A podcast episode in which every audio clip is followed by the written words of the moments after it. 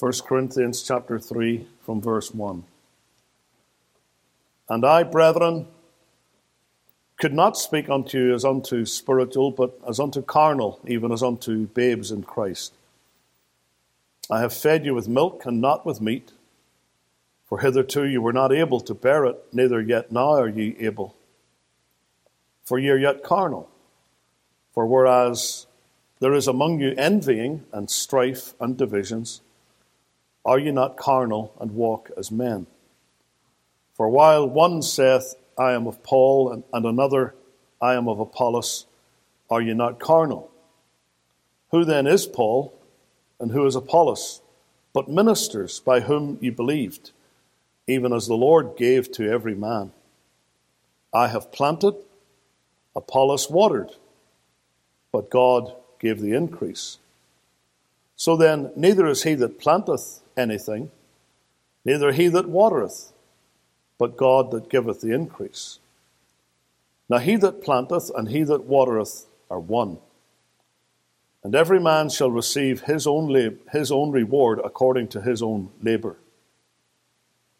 For we are labourers together with God. Ye are God's husbandry, ye are God's building.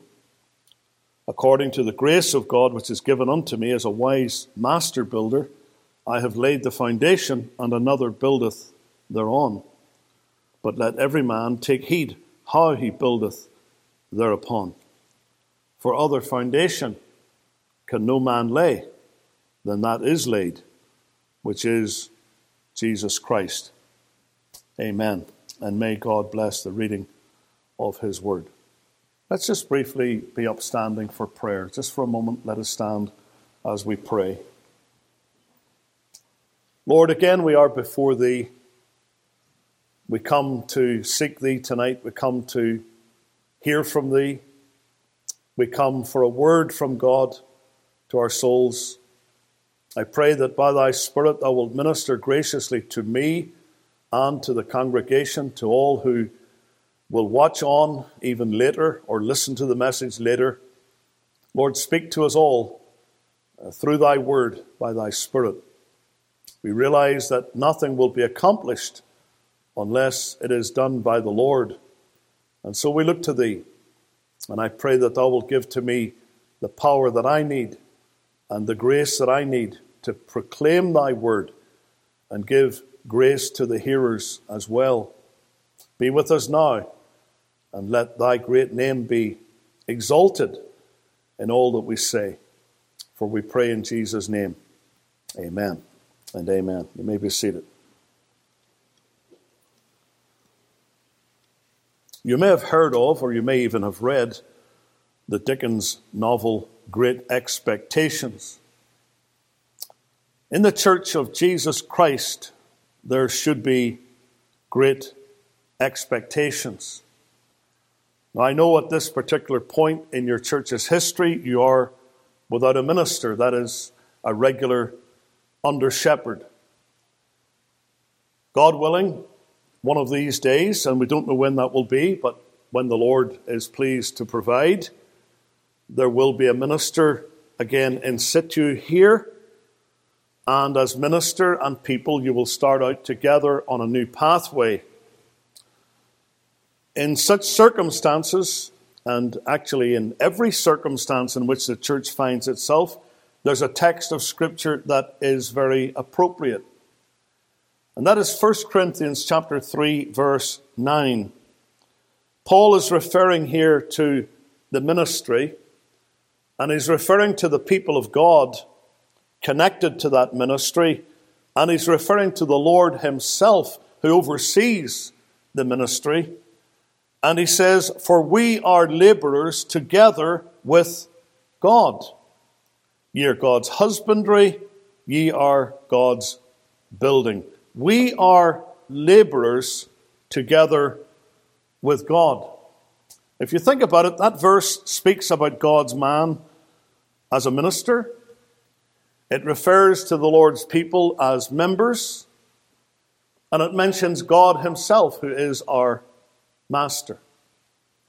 So the text is appropriate to think about in relation to expectations that there are of the minister, of the members, and of the master. There is to be in the work of the Lord in the church great expectations with regard to all three parties. That's the theme that I want to dwell on tonight.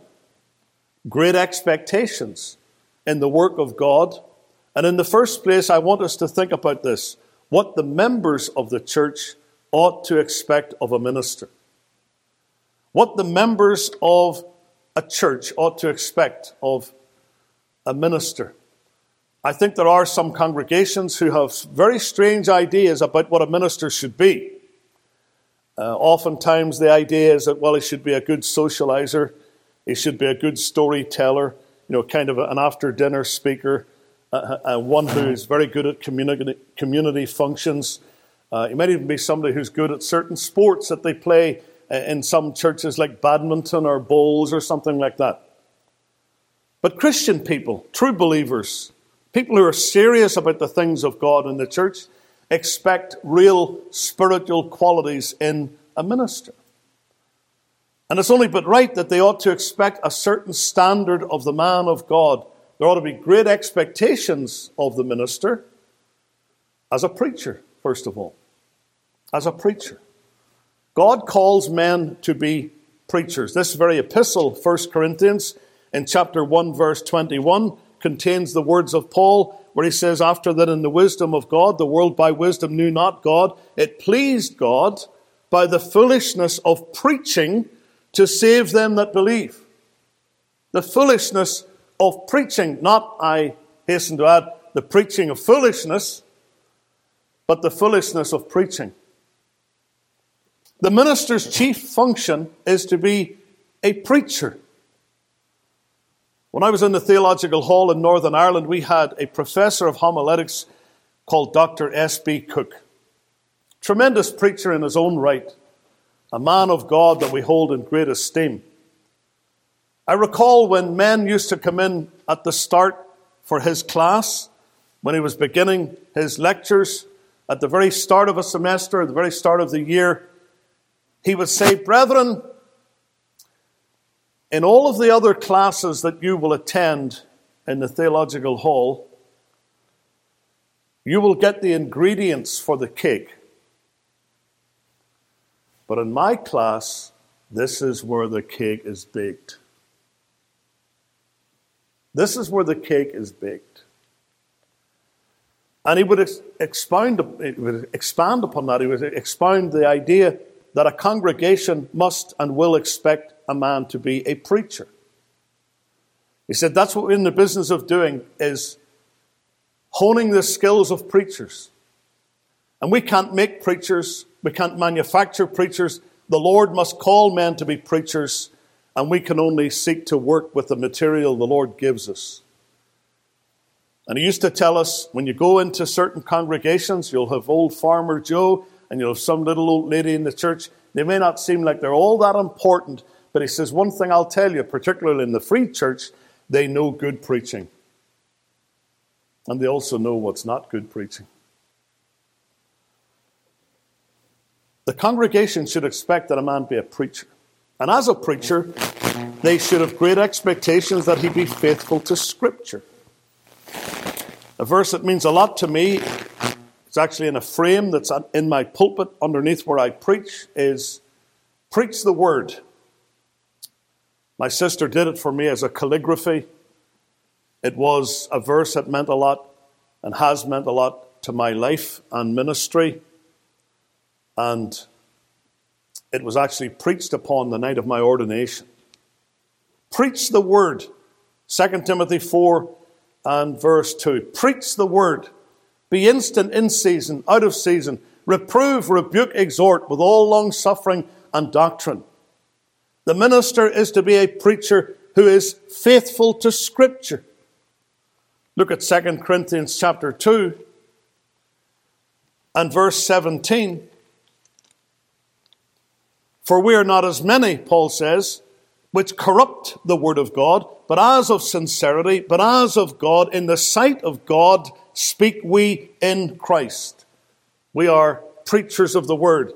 And he went on to say in chapter 4 of that epistle, 2 Corinthians 4, the first two verses, therefore, seeing we have this ministry, as we have received mercy, we faint not, but have renounced the hidden things of dishonesty, not walking in craftiness, nor handling the word of God deceitfully, but by manifestation of the truth, commending ourselves to every man's conscience in the sight of God.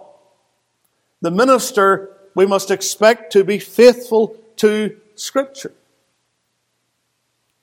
Scriptural preaching. Where the Bible is opened, it's read, and it is expounded in all of the services. You know, it's a sad reality that today some attend upon ministers who deny the Bible and do not preach the gospel. The Bible says if they speak not according to this word, it's because there's no light in them. But we have a right to expect a minister of the gospel to speak words which become sound doctrine. And we could consider a lot of verses that deal with that in the so called pastoral epistles 1 Timothy, 2 Timothy, Titus. You'll see copious references to doctrine. The word means teaching. Give attendance to reading, Paul said to Timothy. Preach the word, he said to Timothy. Over and over again, he is emphasizing, even to the elders, that they are to be men of the scriptures. So, scriptural preaching is that which we must expect from a minister. The people have a right to expect a minister to be a preacher who is faithful to Scripture, but also one who is fervent in spirit. A man who speaks from the heart. He speaks from the heart which feels the message. And oh, what a, an important thing that is. That we feel what we preach. That we come with our whole heart in the message. 2 Corinthians 4.13 puts it like this. We having the same spirit of faith, according as it is written, I believed and therefore have I spoken. We also believe and therefore speak. We believe and therefore speak. Someone in Greenville once said that Dr. Cairns, you always think you're right, don't you? And Mr. Cairns answered in the way that only he could Well, do you think I'm preaching it because I think I'm wrong? Of course, I believe what I'm preaching. That's what I'm supposed to do. And preaching can be sound in doctrine, yes, and the theology correct, yes, but without passion, it could have a deadening effect. Preaching can be sound, but it can be so sound that folks are sound asleep when they listen to it. Look at the passage that we're dealing with, 1 Corinthians 3. In verses 5 and 6, Paul says, Who then is Paul and who is Apollos, but ministers by whom ye believed, even as the Lord gave to every man. I have planted, Apollos watered, but God gave the increase. Preachers are to preach the word, they are to preach the word, expecting the Lord to use it. And when you go to Second Corinthians, to the chapter 3, you'll see where Paul's dependence was for preaching at the end of verse 5, he says, Our sufficiency is of God. There it is again. God gives the increase, who also hath made us able ministers of the New Testament. Preachers must exhort their hearers as well as teach them, they must implore as well as instruct. When Paul talked to the elders at Ephesus in Acts 20, he said, Therefore, watch and remember. Remember how I preached, that by the space of three years I ceased not to warn everyone night and day with tears, with real passion. Oh, the people, the members, have a right to expect a minister to be faithful as a preacher, to be faithful to Scripture, to be fervent in spirit. Members should also expect something of their minister as a pastor. Acts 20, verse 20.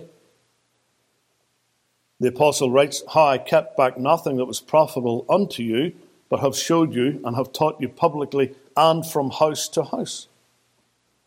Preaching is the main business of the minister, but he does have responsibilities outside the pulpit as well. There are times when he must visit the sick and the infirm, who must give help and counsel to his people privately and personally as they seek for that. Sometimes people I know will tell me things in the privacy of their own home that they will not want to tell out in public, and quite rightly so. And the man of God, as a pastor, must be prepared for that and ask the Lord to give him wisdom so that he will provide godly advice to his congregation. We need men like that. A godly pastor is going to be a friend to you. He may not be your buddy, but he'll be your friend. He will be, if he's a man of God, approachable. He'll not be all tetchy and prickly when you try to question him about something. He will be approachable. He'll not always agree with you. He might tell you, No, I don't agree with that, but he will want to be available to help. That's what men of God do. I always like to say to my own people remember that I am not a mind reader, I'm not omniscient. If someone is ill and that person is in hospital, I won't know that unless somebody tells me. And sometimes you can have people to say, well, he didn't bother with this and he didn't bother with that, when in fact he didn't know anything about what was going on.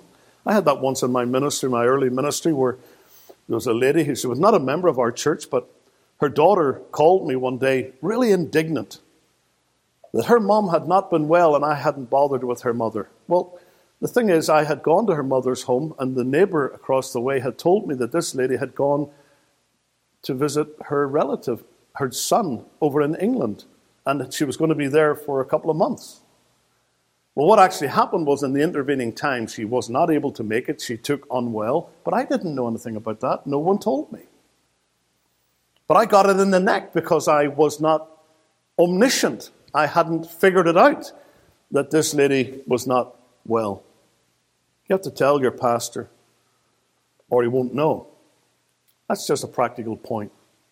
But ministers must expect their pastor to be that, to be a pastor. The word pastor really is closely aligned with the word shepherd. And a shepherd loves his sheep and he's among his sheep. He knows his sheep. And the sheep are comfortable around him. And therefore, the pastor, the feeder, the shepherd has certain expectations that are upon him. Then the ministers may, or sorry, the members may expect a minister of Christ to be an outstanding man as a prayer warrior. Yes, a preacher. Yes, a pastor. But a prayer warrior, a man of prayer. In Colossians, the Apostle Paul wrote to God's people in chapter 1, verse 3, saying, We give thanks to God and the Father of our Lord Jesus Christ, praying always for you. The thing that's interesting about that is Paul told all the congregations that he wrote to the same thing. And he told Timothy the same thing. And you'll find this throughout the epistles of Paul, replete references and constant assurances to God's people regarding his prayers for them. Paul must have had a huge prayer list. He prayed for God's people and he told them so. And he said to Timothy, Night and day I pray for you. The minister ought to care enough for those under his charge to pray for them. I'm not only charged to speak for God to men, but I am charged to speak for men to God, to pray for them. And as you continue to search for a pastor, that you, as you continue to pray that the Lord will raise up an under shepherd, may the Lord give you a faithful preacher, pastor, and prayer warrior. You should have those great expectations. of the minister. But what about the Lord's people? It's your turn. What about the members of the church? What any minister of the church ought to expect of his members? Of course, there's no perfect minister on the earth, and guess what? There's no perfect congregation either. The only perfect assembly that I find in Scripture is in Hebrews chapter 12, where it speaks in verse 23 of the general assembly and church of the firstborn, which are written in heaven. Talks about God who's the judge of all and the spirits of just men made perfect. So there's perfection. All the warts are gone. All the imperfections are gone. They're now in heaven. They're in the sweet by and by. But we are here in the nasty now and now. We're not in heaven yet. The only perfect assembly is in glory. But in Scripture, we can see some marks of godly people that ought to be seen in the membership. Notice again the text we, we are laborers together with God. Who are the we? Well, the we are the ministers, Paul, Apollos, and others, who he mentions in verse 5 are ministers by whom they believed, but also the people. We are laborers together with God. And there are marks of godly people that should be seen in the membership of any Bible believing church. The minister should expect his members to be present and not careless. I know it might sound as if it's self serving for preachers to say, not forsaking the assembling of ourselves together. Because obviously he wants the people to be there because he's the preacher. And he doesn't want to be looking out on empty seats or pews, whatever the case may be. But we're not here just for the preacher. We're here to meet with the Lord. And Hebrews 10:25 does say, not forsaking the assembling of ourselves together as the manner of some is, but exhorting one another, and so much the more as you see the day approaching. Now, when it says not forsaking the assembling, it when it uses the word forsaking, is using a word that could be rendered abandoning, giving it up, not forsaking, not abandoning, the assembling, and that word assembling is the word from which we get synagogue in the New Testament. So you could translate this not abandoning the synagoguing of ourselves together. And of course, the New Testament church was based upon the synagogue in terms of how they met, what they did when they met. Public worship is a means of grace and we ought to be there if at all humanly possible. Now, there are times when we can't be there.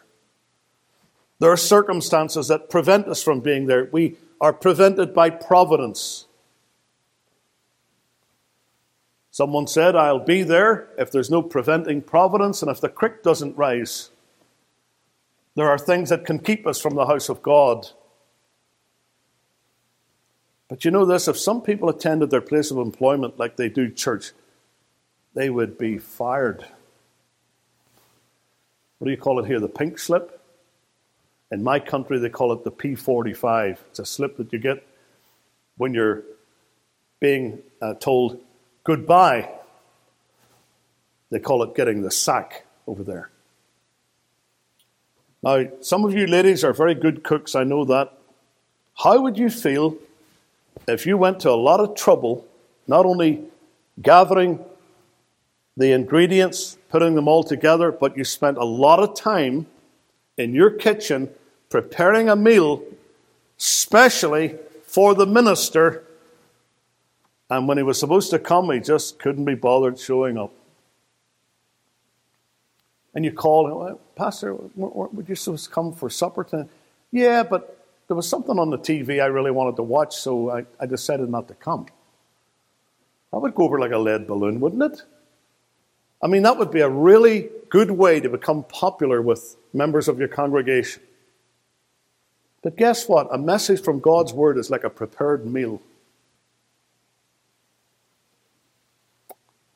Would you just not bother to come for it? Years ago, when I first visited the church in, at that time it was in Newtown Square, it's now in Malvern, I was amazed, absolutely dumbfounded at the distances that people were willing to travel to come to that church. I had the idea that they all sort of lived, you know, within a few miles, like many people do in Ulster in the churches there. And I find it from this brother and that brother, this, this man and his family, they come an hour and a half.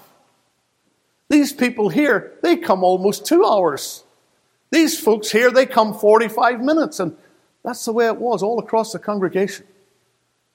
I thought, wow, these people really make a sacrifice to be in the house of God. And they were there all the time. That's a great thing. A great thing that we be present and not careless.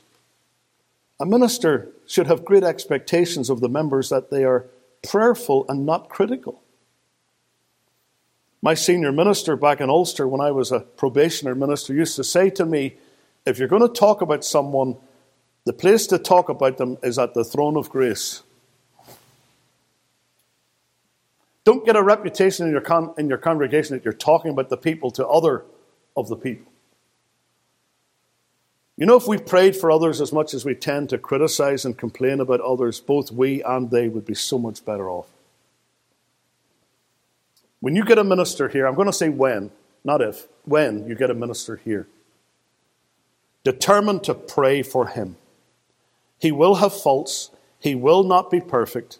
There'll be things about him that you perhaps don't like. He may have quirks in his personality, he may not be just your cup of tea. But don't be going home every Lord's Day and having roast preacher for Sunday lunch.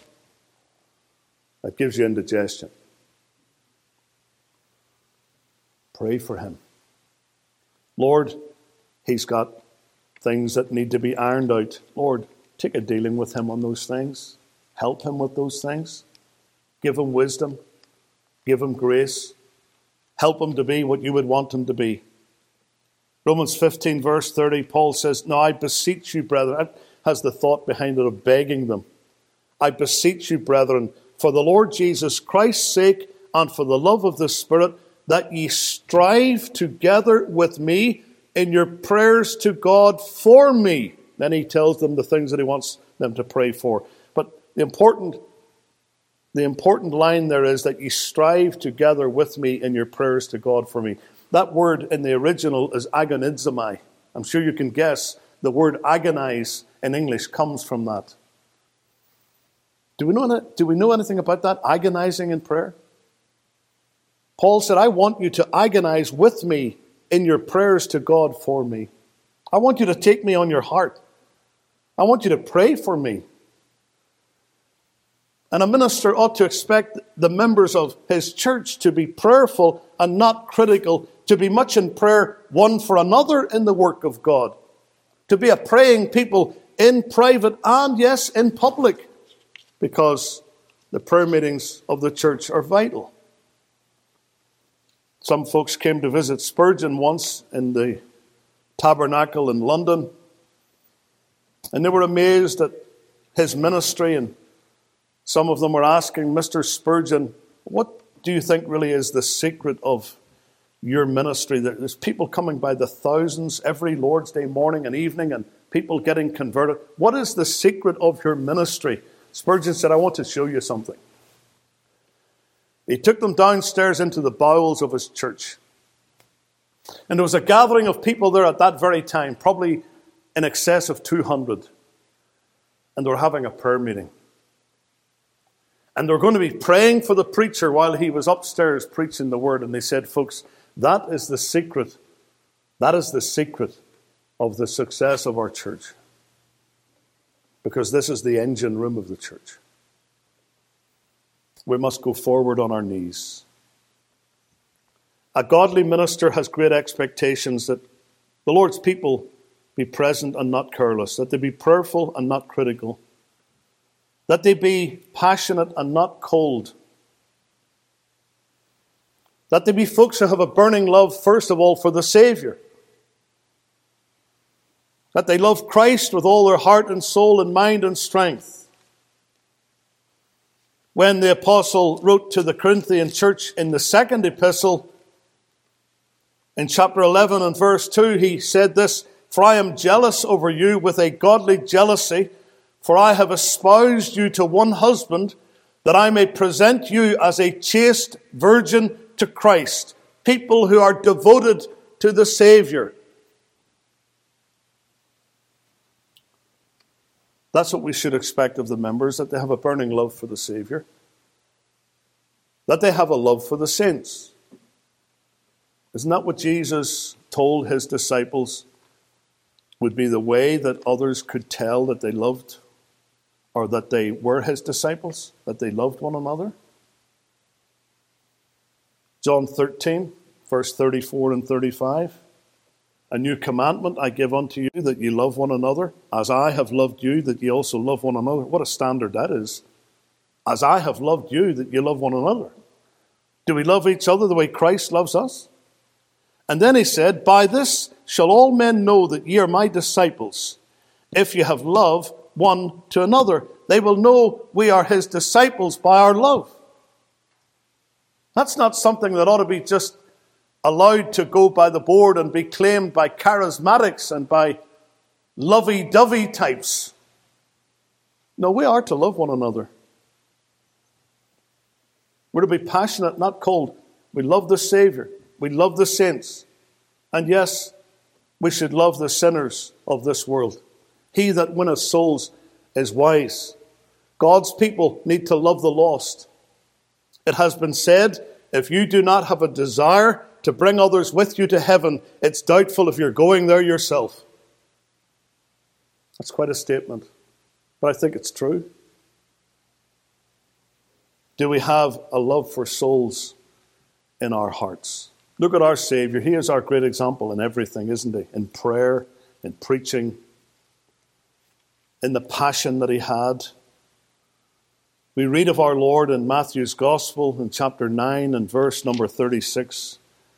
But when he saw the multitudes, he was moved with compassion on them because they fainted and were scattered abroad as sheep having no shepherd. He was moved with compassion on them. The great Scottish preacher, George Matheson, one day was standing in a Glasgow street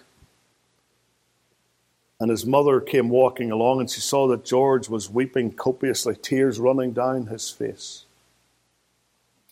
She said, George, what's wrong? He said, Mother, I'm just watching these teeming multitudes of people walking by me here, and I'm wondering how it is with their souls. Are they walking the broad road to hell? I need to have a burden and passion for the lost.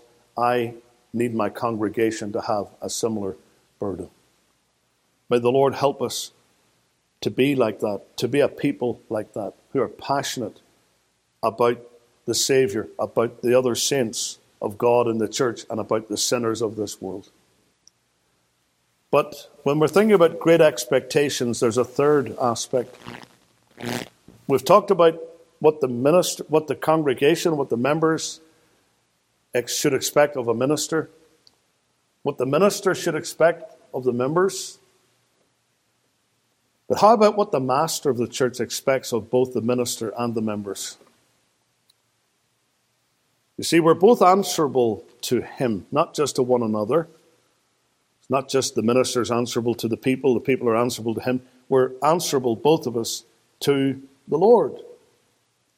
Some words that are found in 1 Thessalonians chapter 2 are appropriate here. 1 Thessalonians chapter 2 verse 4 and verse 12. Verse 4 But as we were allowed of God to be put in trust with the gospel, even so we speak, not as pleasing men, but God which trieth our hearts.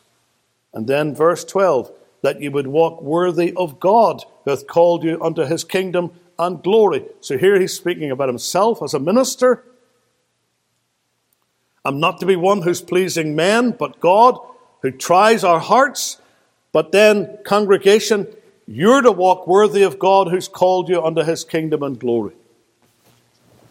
Great expectations that God has as our master. And by far the most important consideration tonight is what does the Lord expect of us?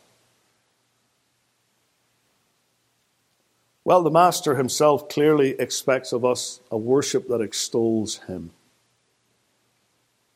Jesus said, John chapter 4, verse 24, God is a spirit, and they that worship him must, not should, must worship him in spirit and in truth. He tells us in the previous verse that the Father seeketh such to worship him.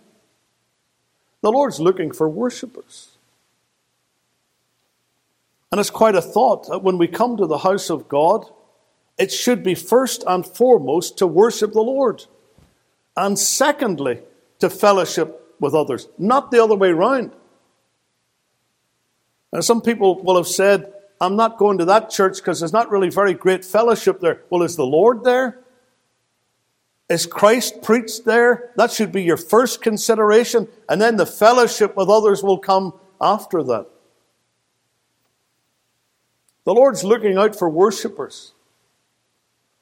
Some will say, Well, I don't really get a whole lot out of that service. Well, it's not about what you get out of the service, it's what the Lord gets out of it.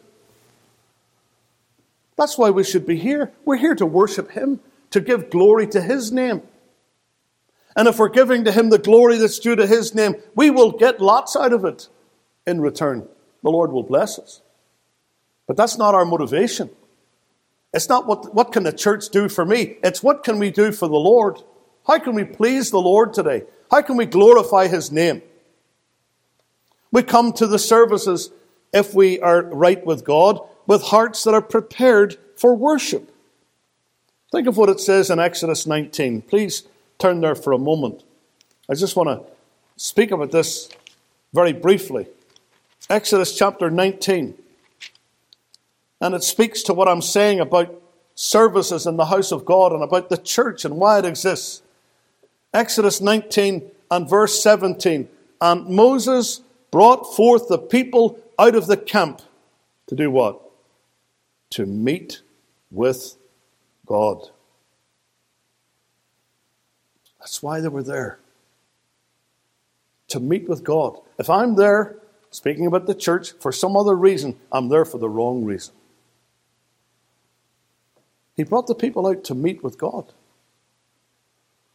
So when we come to the services, it ought to be with hearts that are prepared for worship, worshiping Him. The word worship is a word that comes from an old English word that, that really refers to worthship, ascribing to God His worth. And that really is speaking to the importance of cultivating an attitude of worship.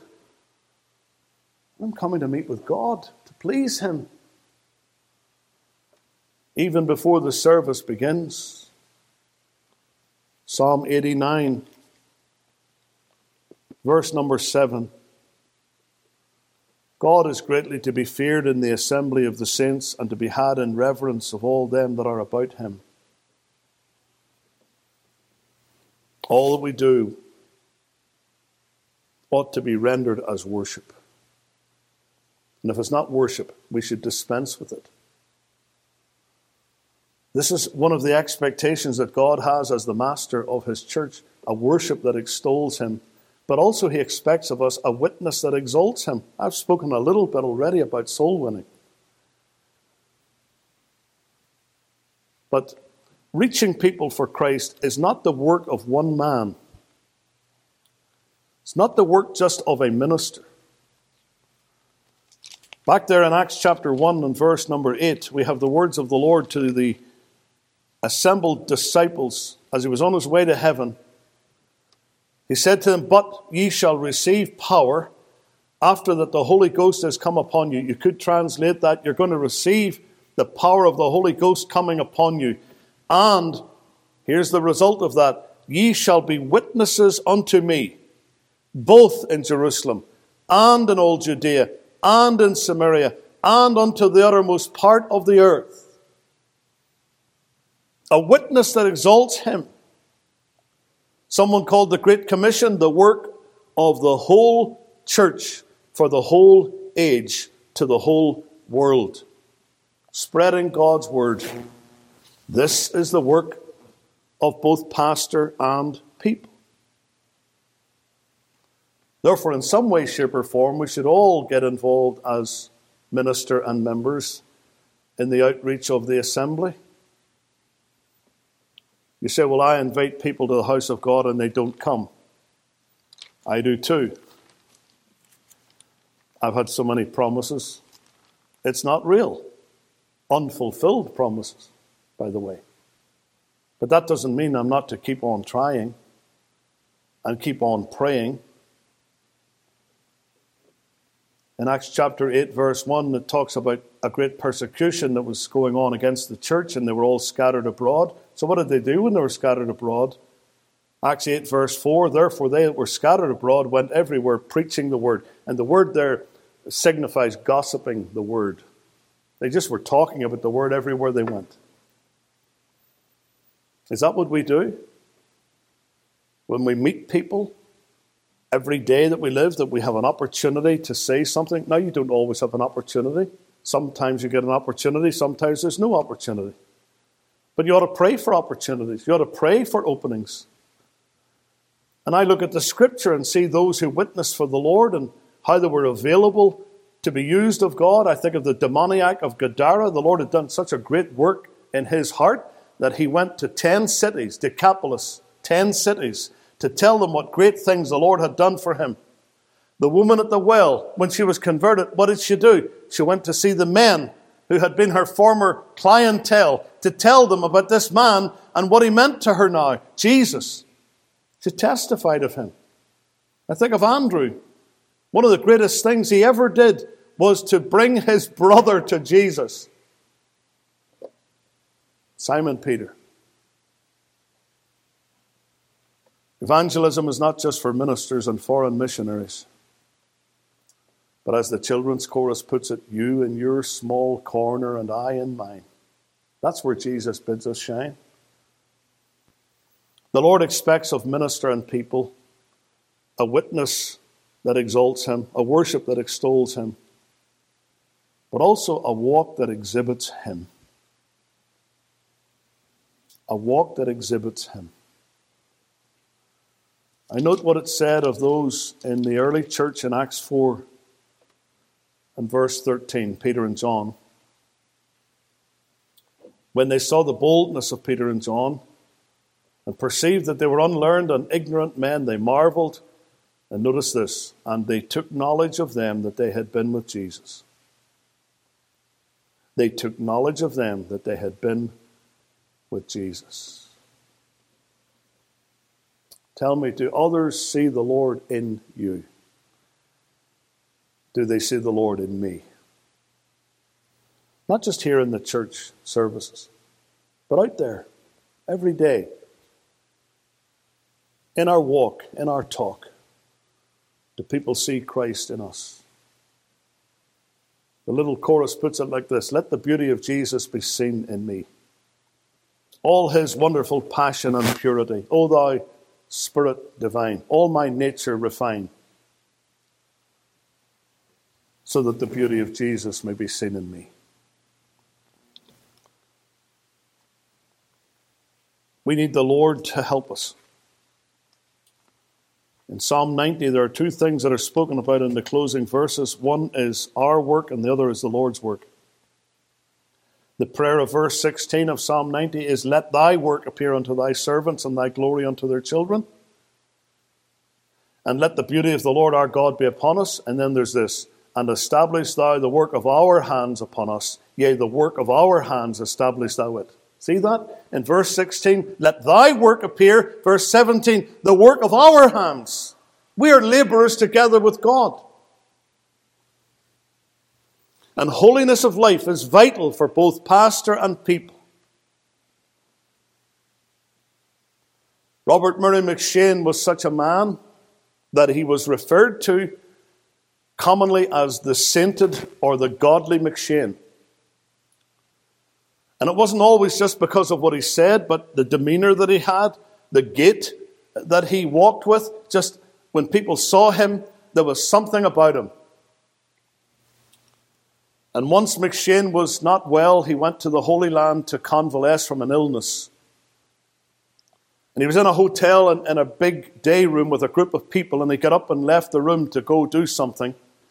There was another minister there from Scotland who had accompanied him on that trip. And when M'Cheyne left the room, that man began to wail and weep and cry. Could hardly get himself composed. And people thought, what in the world is wrong with him? He got himself quieted down and settled down, and pointing to the door, he said, Folks, that is the most Jesus like man I have ever seen in my life. He reminds me of Christ. Now, where does that come from? That comes from walking with God. And our walk is perhaps more vital than our talk because, you see, the life that we live will determine whether folks take us seriously or not.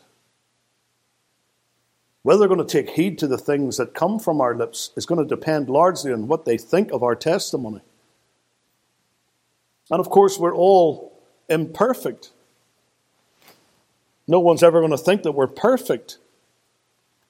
But surely we have a right to think that they should expect from us godliness of life. Something will impact them to such a degree that they wonder what it, what it is that makes us tick, what it is that, that we have that they haven't got.